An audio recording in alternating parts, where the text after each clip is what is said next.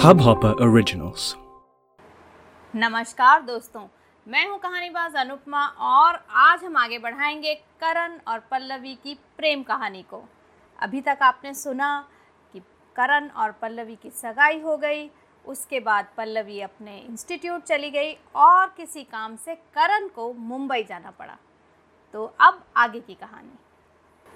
पल्लवी ने मुंबई के बारे में बहुत कुछ सुन रखा था, कभी देखा तो नहीं था, इसीलिए उसने करण से कहा कि अब जब तुम वहाँ गए हो तो मुझे ज़रूर बताना कि वहाँ पर जो चीज़ें हमने सुनी हैं, जो बड़ी बड़ी बातें मुझे मुंबई के बारे में मालूम हैं, उनको देखकर मुझे ज़रूर फ़ोन करना।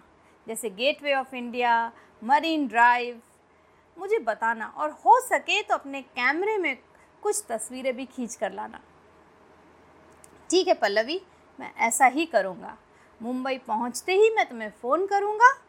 और करण मुंबई पहुंचा और उसने वहाँ एयरपोर्ट से ही पल्लवी को फ़ोन किया कि मैं मुंबई आ गया हूँ, अब तुम्हारे लिए बहुत खूबसूरत तस्वीरें खींच के लाऊंगा और रोज़ शाम को तुम्हें फ़ोन भी करूँगा।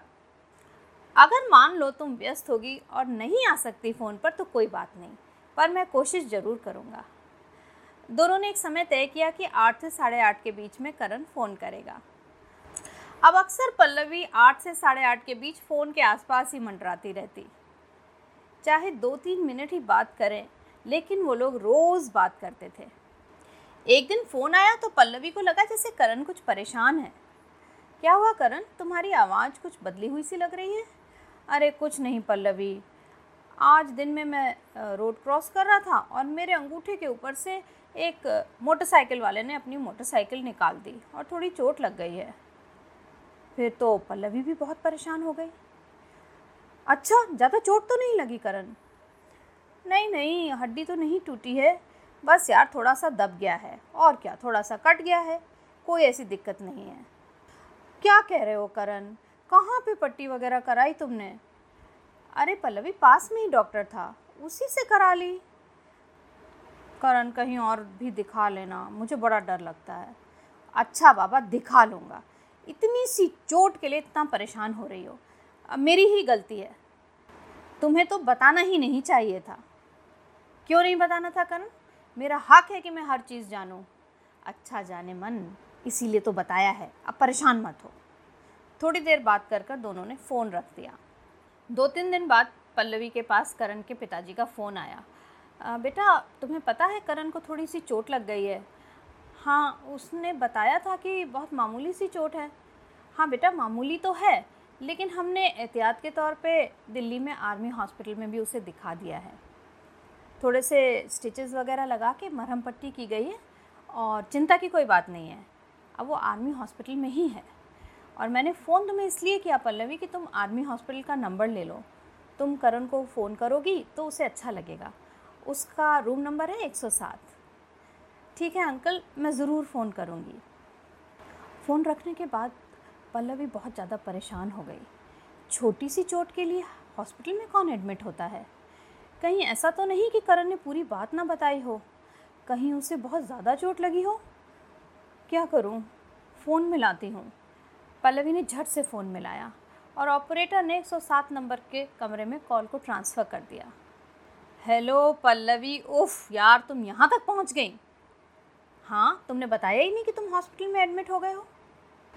अरे यार पल्लवी, एडमिट नहीं हो गया हूँ, सिर्फ मुझे ये ऑब्ज़र्व करना चाहते थे। इन्होंने मरहम पट्टी की है तो थोड़ी देर के लिए यहाँ हूँ, तो पिताजी ने कहा कि भाई अच्छा है कि रात भर रुक जाओ। अच्छा ही है करण, जो तुम्हारे पिताजी ने तुम्हें हॉस्पिटल में रख दिया। तुम अपना ध्यान बिल्कुल नहीं रखते हो। पल्लवी, ये कोई इतनी बड़ी बात नहीं है। कैसे नहीं है बड़ी बात, सारा घर परेशान है। ओफो यार, टेस्ट हुए हैं, आज शाम तक रिपोर्ट आ जाएगी, पता चल जाएगा कि इन्फेक्शन है या नहीं और उसी हिसाब से दवा दे देंगे, 3-4 दिन में ठीक हो जाएगा। इसमें क्या आफत है पल्लवी। ठीक है करण, अगर तुम कहते हो तो मैं मान लेती हूँ, पर इस चोट से कोई लंबा असर तो नहीं आएगा ना तुम्हारे करियर पर? तुम प्रोफेशन से पायलट हो। अरे नहीं यार, तुम भी हद करती हो। एक छोटा सी चोट अंगूठे में और मेरा प्रोफेशन खतरे में आ जाएगा। ठीक है करण, अपना ध्यान रखना, मैं फ़ोन करती रहूँगी, बाय बाय। पल्लवी अपने कमरे में चली गई। पर उसके दिमाग में यही सब चलता रहा। पता नहीं क्यों उसके मन में एक अनजाना सा डर पैदा हो गया था। ये बात इतनी मामूली नहीं लगती जितनी ये लोग दिखा रहे हैं। कैसे पता करूं? बाबूजी से कहूं कि दिल्ली जाकर देख आएं? हाँ, ये ठीक रहेगा। ये सोचकर पल्लवी सो गई। अगले दिन उठी तो उसने अपने बाबूजी को फ़ोन किया। बाबूजी बोले, हाँ मेरी बात हुई थी दत्त साहब से। ठीक है, बहुत मामूली सी चोट है पल्लवी, फिर भी तुझे लगता है कि हम जाएं तो हम 2-3 दिन रुक कर चले जाएंगे। हाँ पिताजी, पता नहीं क्यों मुझे ऐसा लग रहा है कि हॉस्पिटल में क्यों इतनी छोटी सी चोट के लिए। बेटा, आर्मी के लोग हैं, आर्मी का हॉस्पिटल है, सोचा होगा देख समझ लें कोई इन्फेक्शन ना हो जाए, इसलिए और क्या। काश पिताजी बस ऐसा ही हो। ऐसा ही होगा पल्लवी, जा अब क्लास अटेंड कर, कहकर पल्लवी के पिताजी ने फ़ोन रख दिया। पल्लवी का मन ना क्लास में लगा ना इंस्टीट्यूट में लगा, और अगले 2-3 दिन में उसने कम से कम 5-6 फ़ोन करण को कर लिए। करण हर बार हंसकर ही बात करता था। हाँ पल्लवी, थोड़ा सा इन्फेक्शन है, दवा दे रहे हैं, ठीक हो जाएगा, ऐसी कोई बात नहीं है। पर करण, अगर थोड़ा सा इन्फेक्शन है तो मैं 4 दिन हो गए हॉस्पिटल में, ऐसा क्या हो गया है? कुछ नहीं हुआ है पल्लवी, 2 दिन के बाद मेरी छुट्टी हो जाएगी बस। पल्लवी को ये सुनकर बड़ा सुकून मिला। चलो 2 दिन बाद छुट्टी हो जाएगी, इसका मतलब करण ठीक हो रहा है। दोनों दिन उसने करण से बात की और सब ठीक चलने लगा। लेकिन उसकी ये तसल्ली अगले दिन ही भंग हो गई। दत्त साहब का फ़ोन आया।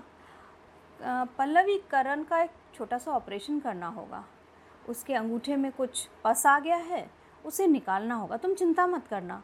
पर करण कह रहा था कि हम तुम्हें बता ज़रूर दें। कोई ख़ास बात तो नहीं है ना अंकल, सच बताइए। नहीं बेटा, कोई ख़ास बात नहीं है। ठीक है अंकल, ऑपरेशन के तुरंत बाद मुझे फ़ोन करिएगा। ठीक है बेटा, कल ऑपरेशन होगा, मैं उसके बाद तुरंत तुम्हें फ़ोन करूँगा। पल्लवी ने कैसे तैसे आज का दिन गुजारा। अगले दिन बस यही इंतज़ार रहा, कब फ़ोन आएगा, कब फ़ोन आएगा।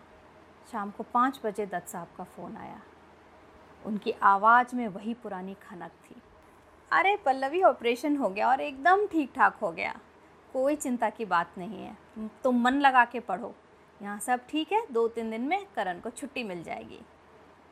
ठीक है अंकल, पल्लवी खुश होकर बोली, इस करण के बच्चे को तो समझाना पड़ेगा, सड़क भी क्रॉस नहीं कर सकता ठीक से। पर पल्लवी आज खुश थी कि जो भी हुआ हो, चलो अब सब कुछ ठीक है। अगले दिन पल्लवी के 2 एग्ज़ाम्स थे और उसकी पढ़ाई नहीं हो पाई थी, तो पल्लवी ने सोचा आज पूरी रात जग कर मैं पढ़ाई करूँगी और एग्ज़ाम्स में बहुत अच्छा करूँगी, उसके बाद मैं करण को फ़ोन करूँगी। अगले दिन उसके एग्ज़ाम बहुत अच्छे हो गए और वो भागती हुई गई फ़ोन के पास। फटाफट उसने आर्मी हॉस्पिटल का नंबर मिलाया, ये सोचकर कि करण को सरप्राइज़ कर दूँगी। कॉल 701 में ट्रांसफ़र हुई, लेकिन फ़ोन उठा नहीं। पल्लवी ने सोचा हो सकता है करण इधर उधर होगा या सो रहा होगा, कोई वजह होगी, ये सोचकर उसने फ़ोन रख दिया कि मैं थोड़ी देर के बाद कर लूँगी। थोड़ी देर के बाद भी फ़ोन नहीं उठा। पल्लवी ने वापस रिसेप्शन पर फ़ोन किया और कहा कि मैं 701 में जो करण हैं उनसे बात करने की कोशिश कर रही हूँ, लेकिन फ़ोन नहीं उठ रहा, क्या बात है, फ़ोन ख़राब है क्या?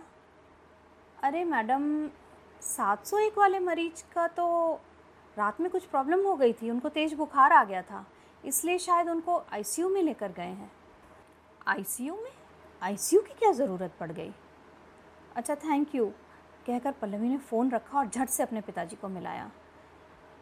पिताजी, करण को आईसीयू में क्यों ले गए, आपको कुछ पता है?